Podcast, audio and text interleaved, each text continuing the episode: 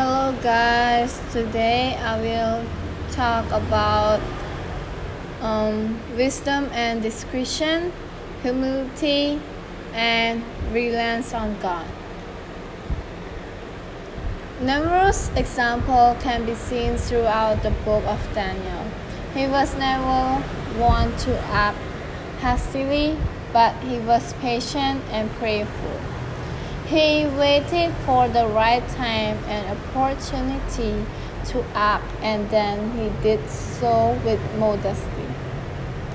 See the example of his dealing with the commander of the official in chapter 1, verse 1, verse 8 to 16. And humility. In the eye of the world, Daniel had an amazing talent. He could have used it for his own gain, but he didn't.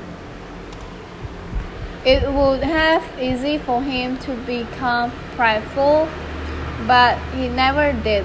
Every time he had opportunity to praise himself, he gave all the credit, glory, thanks, and praise to God.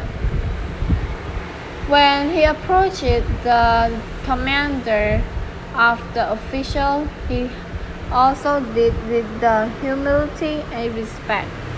He didn't care about the gift. Reliance on God. Daniel faced a number of very difficult situations, trials, and temptations.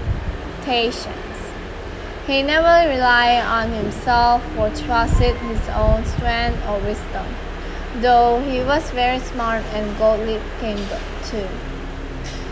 When faced with a dilemma, he prayed to God and asked God to show him his favor and compassion.